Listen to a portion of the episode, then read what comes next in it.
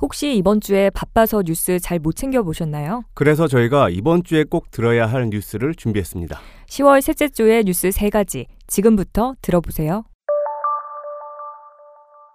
정보를 넘어 지식이 됩니다. 북저널리즘의 귀로 듣는 뉴스 해설. 10월 13일 첫 번째 소식은 요즘 무슨 파티원 모집합니다. 이런 말 많이 쓰시죠?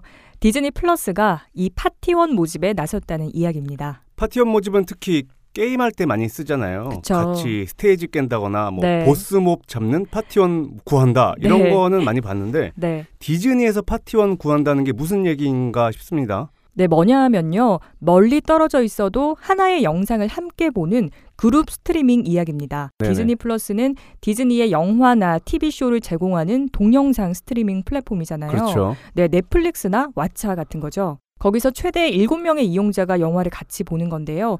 디즈니 플러스의 그룹 워치라는 기능입니다. 그러니까 친구랑 같이 보고 즐기라는 따로 또 같이 이런 거네요. 네, 맞아요. PC나 모바일, 스마트 TV 등에서 사용할 수 있고 또 누구나 영상을 멈추거나 빨리 감기, 되감기를 할 수 있다고 해요. 그리고 6가지 이모티콘을 사용해서 감정을 표현할 수 있다고 해요. 디즈니 플러스가 이렇게 한다면 넷플릭스나 왓챠도 가만히 있진 않겠네요. 네. 경쟁이 장난 아니잖아요, 이들이. 네, 맞아요. 넷플릭스 파티나 왓챠 파티도 마찬가지인데요. 같은 URL에 접속한 이용자끼리 동시에 같은 콘텐츠를 감상하고 또 실시간 채팅도 가능하다고 해요. 네. 아마존도 이런 서비스를 추가했는데요. 6월에 프라임 비디오에 그룹 스트리밍 기능을 추가했다고 합니다. 또 영국 BBC는 뉴스, 스포츠 등 BBC 영상을 다른 사람과 함께 보는 BBC 투게더를 도입했다고 해요. 사실 이런 그룹 워칭은 게임이 대세잖아요. 맞아요. 실제로도 참 독보적이에요. 올 2분기 기준 트위치를 통한 게임 라이브 시청 시간이 5천여만 시간에 달한다고 하는데요. 전체의 67%를 차지한다고 해요. 이 트위치는 소통에 그야말로 모든 역량을 집중하는데요. 이 시청자들이 채팅을 하면서 스트리머 그리고 또 다른 시청자들과 실시간으로 소통한다고 해요.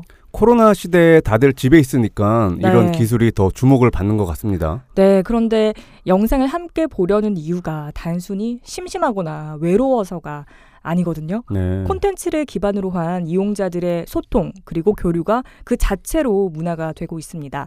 이달 초 뮤지컬 모차르트 온라인 상영이 15,000명의 유료 관객을 모았다고 하는데요. 15,000명이나요? 네, 이렇게 흥하게 된 이유가 바로 실시간 채팅이었습니다. 18,000여 개의 실시간 댓글이 달렸다고 하는데요. 랜선 콘서트에서 관객들이 댓글로 떼창을 하고 별 이모티콘을 야광봉 삼아서 흔든다고 합니다. 댓글 떼창 참 재밌는데 네. 말씀하신 것처럼 실시간 댓글이 하나의 컨텐츠 문화가 된 것 같아요. 네. 저는 프로야구 중계를 자주 보는데 네. 인터넷에서 댓글이 실시간으로 달리는 게 상당히 재미가 쏠쏠하거든요. 맞아요. 저도 댓글창을 꼭 켜놓고 영상을 보거든요. 밀레니얼 그리고 Z세대가 이렇게 센스 있는 댓글이 많이 달리는 댓글 맛집 영상을 찾아다니기도 한다고 해요. 네. 또 다양한 언어 유희를 활용한 이른바 주접 댓글 있잖아요. 네네. 유명인이 이 주접 댓글을 읽어주는 라이브 영상도 인기거든요. 그래서 정리를 해보면 단순히 소감을 남기는 것에 그치지 않고 비슷한 코드 또 관점을 가진 사람들과 댓글로 소통하는 거를 요즘 세대가 놀이하듯이 즐긴다는 분석이 나오고 있어요. 그래서 앞으로 이 콘텐츠 플랫폼의 미래도 상당히 달라질 것 같아요. 우리 북저널리즘도 많이 준비해야 할 것 같다는 생각도 들고요. 네, 사회적 거리 두기의 영향으로 그 속도가 더 빨라지고 있는 것 같습니다. 영상을 보면서 단체 대화방, 통화로 또 수다를 떨던 문화가 비대면 시대 OTT의 필수 기능이 된 건데요. 네. 스트리밍 플랫폼들은 이제 콘텐츠를 통해서 이용자들이 소통할 수 있는 공간을 만드는데 주력하고 있는 것 같습니다. 여러분들이 원하는 플랫폼의 소통은 어떤 모습인가요? 지금 댓글 남겨주세요. 정보를 넘어 지식이 됩니다. 북저널리즘의 귀로 듣는 뉴스 해설. 여러분 안녕하세요. 이세영 에디터입니다. 10월 14일 첫 번째 소식은요. 디지털 화폐 전쟁이라고 저희가 제목을 붙여봤는데요. 중국과 미국, 유럽, 일본에 우리나라까지 가세한 법정 디지털 화폐 경쟁이 뜨거워지고 있다는 내용입니다. 정세영 에디터, 우선 법정 디지털 화폐가 뭔가요? 일단 화폐 그러면 현금을 많이 생각하시죠. 네. 지폐, 동전. 그러니까 각 나라의 중앙은행이 발행을 하고 이렇게 유통되는 것들인데 네. 이거를 디지털화 하겠다는 거예요. 그래서 디지털 현금을 네. 디지털 화폐를 국가가 발행하고 유통시키겠다 이런 건데 네. 쉽게 생각하면은 비트코인 같은 가상화폐 아시죠? 네. 이것하고 비교하는 게 가장 쉬울 거예요. 다만 이 비트코인은 가격이 널뛰잖아요. 네. 그래서 가치 담보가 쉽지 않은데 네. 법정 디지털 화폐는 블록체인 기술을 일부 활용을 하면서도 각 중앙은행이 가치를 담보한 거니까 조금 안전하게 가치가 지켜진다 이렇게 볼 수 있죠. 네, 이걸 두고 왜 경쟁이 붙은 거예요?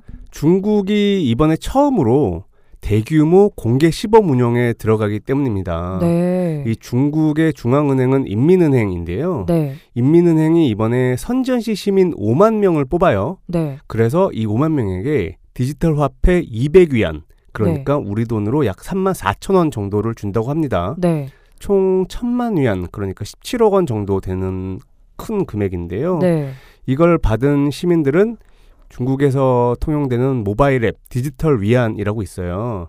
네. 여기서 이걸 활용해서 일주일 동안 선전시에 있는 상업시설 3,300곳에서 자유롭게 디지털 화폐를 활용할 수 있다고 합니다. 네, 중국이 왜 이렇게 디지털 화폐 도입을 서두르는 건가요? 중국은 계속해서 디지털 화폐를 연구하고 개발하는데 공을 들여왔어요. 이번에 이렇게 선제적으로 치고 나가면서 앞장서겠다는 건데요. 네. 중국은 이 위안화를 국제적으로 좀 더 많이 통용시키겠다 이렇게 나서고 있다라는 분석이 나와요. 네. 지금 국제적으로 이 결제되는 시장에서 위안화 비중이 1.9%밖에 안 돼요. 달러가 지금 미국 달러가 기축통화죠. 네. 40% 가까이 되고 그 다음에 유로, 파운드 이렇게 되는데 네. 중국에서는 이 디지털 화폐, 디지털 위안화를 적극 활용을 하고 그래서 지금 달러 중심의 어떤 국제시장을 뒤흔들면서 좀 중장기적으로는 기축통화 자리까지 도전한다 이렇게 사람들이 보고 있습니다. 네, 다른 나라도 가만히 있지는 않을 것 같아요. 특히 미국 입장에선 말씀하셨지만 지금 달러가 국제 간의 결제 또 금융거래의 기본이 되는 기축통화인데 그 자리를 내줄 수는 없잖아요. 미국은 그래서 지금 기축통화 자리를 지키고 있기 때문에 사실 네. 디지털 화폐에서는 조금 뒷짐지고 있었어요. 그래서 미국에서는 글로벌 금융그룹이죠. JP모건이 네. JPM 코인이라는 걸 또 발행하겠다고 했어요. 네. 이런 상황에서 중국까지 이렇게 치고 나가니까 네. 미국도 이제는 이 미국의 중앙은행이죠. 연방준비제도 페드가 네. 최근에 와서는 이 디지털 화폐 페드코인이라고 사람들이 부르던데 네. 이거를 연구하고 실험하고 있다고 합니다. 네, 많은 준비를 하고 있는데 유로도 강하잖아요. 달러 다음에 많이 쓰이는 건데 유럽 반응은 어떤가요? 유럽도 당연히 가만히 있진 않는데 다만 지금 유럽은 유로라는 공용 화폐를 쓰고 있잖아요. 네. 그런데 지금 유럽 디지털 화폐 같은 경우에는 각 나라가 개별적으로 진행하는 경우가 많아요. 네. 지금 스웨덴이 가장 앞서고 있다고 하는데 네. 스웨덴은 지금도 크로나라는 개별 화폐 단위를 쓰거든요. 네. 걔네 돈이 이제 크로나인데 ABCDE 했을 때 그 E 크로나를 발행해서 올해 네. 시범 운영을 하고 있고요. 네. 또 스웨덴은 2023년까지 현금을 없애겠다 이런 목표도 네. 갖고 있다고 합니다. 네, 일본 상황도 궁금하거든요. 일본이 유독 현금 거래를 고집하잖아요. 그렇죠. 그래서 일본도 디지털 화폐 경쟁에서 조금 멀어졌다라는 평가가 나왔는데 네. 올해에는 좀 얘기가 달라요. 그래서 네. 디지털 엔화 개발에 속도를 내고 있고요. 네. 또 그 밖에 영국이나 스위스, 캐나다 같은 나라들은 디지털 화폐 관련 연구를 공유하고 평가하는 그런 공동의 그룹을 만들었다고 합니다. 네, 각 나라마다 속도전이 펼쳐지고 있는 것 같은데요. 우리나라는 어떤가요? 설마 뒤처진 건 아니겠죠? 아, 그렇진 않고요. 네. 그 한국은행은 네. 올해 연말까지 디지털 화폐에 대한 연구 준비를 마치겠다는 계획이고 네. 그리고 내년부터는 실험 유통을 하겠다는 네. 이런 계획을 갖고 있어요. 그래서 네. 이 디지털 화폐를 실험하려면은 뭐 법 관련 뭐 개정하고 재정할 네. 문제도 많잖아요. 네. 이거와 관련한 법률 자문단도 출범을 시켰습니다. 벌써. 현금 없는 디지털 화폐 세상이 어떤 모습일까요? 지금하고 뭐가 달라질지 궁금하기도 합니다. 여러분의 생각도 지금 댓글로 남겨주세요. 정보를 넘어 지식이 됩니다. 북저널리즘의 귀로 듣는 뉴스 해설.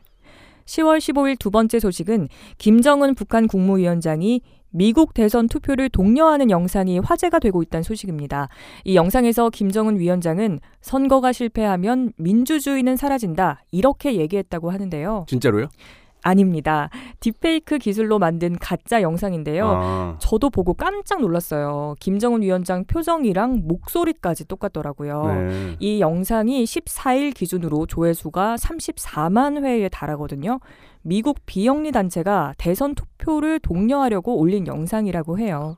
딥페이크 그러니까 저도 엄청 많이 들었던 단어예요. 네. 저도 기억나는 게 몇 년 전에 오바마 전 대통령이 네. 트럼프 대통령을 향해서 완전히 쓰레기라고 네. 말해서 저도 네. 이거 정말이야? 라고 네. 했는데 합성 네. 영상이더라고요. 그래서 어떻게 이렇게 리얼하게 만들었나 궁금했어요. 네.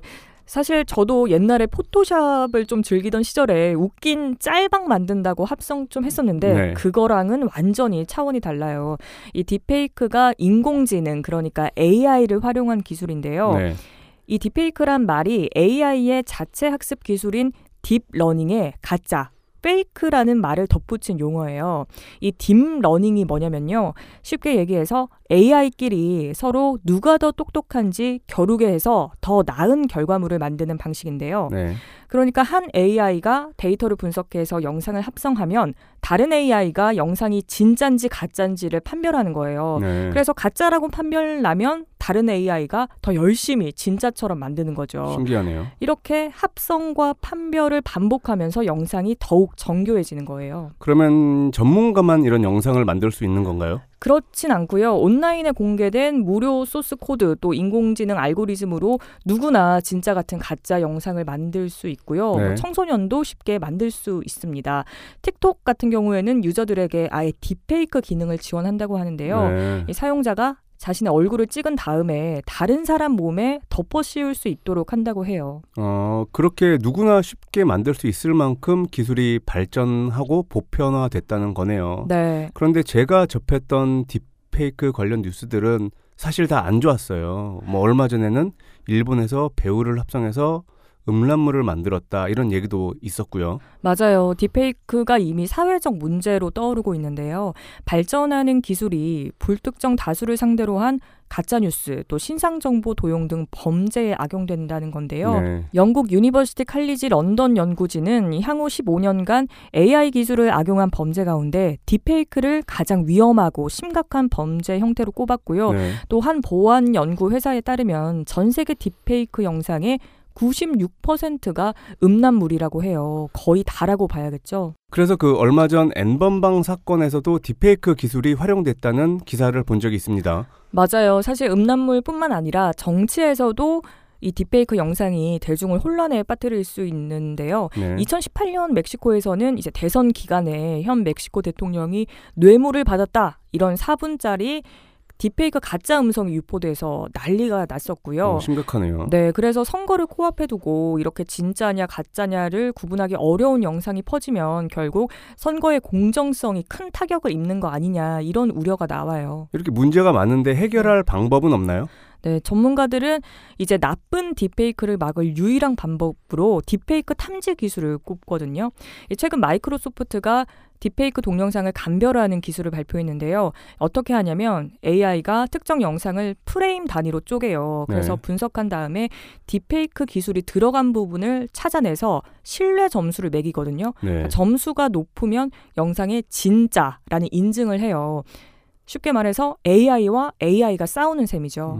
그러니까 AI 창과 AI 방패의 싸움인데 네. 너무 우울하니까 딥페이크 네. 기술의 어떤 긍정적인 면 좀 말씀해 주세요. 네, 긍정적인 면 당연히 있어요. 예를 들어서 청각 장애인에게 인공 목소리를 줄 수도 있고 또 과거의 위인을 영상 속에서 살려내서 교육에 활용할 수도 있거든요. 하지만 지금의 딥페이크 기술은 자신의 존재 이유에 정면으로 맞서고 있어서 문제예요.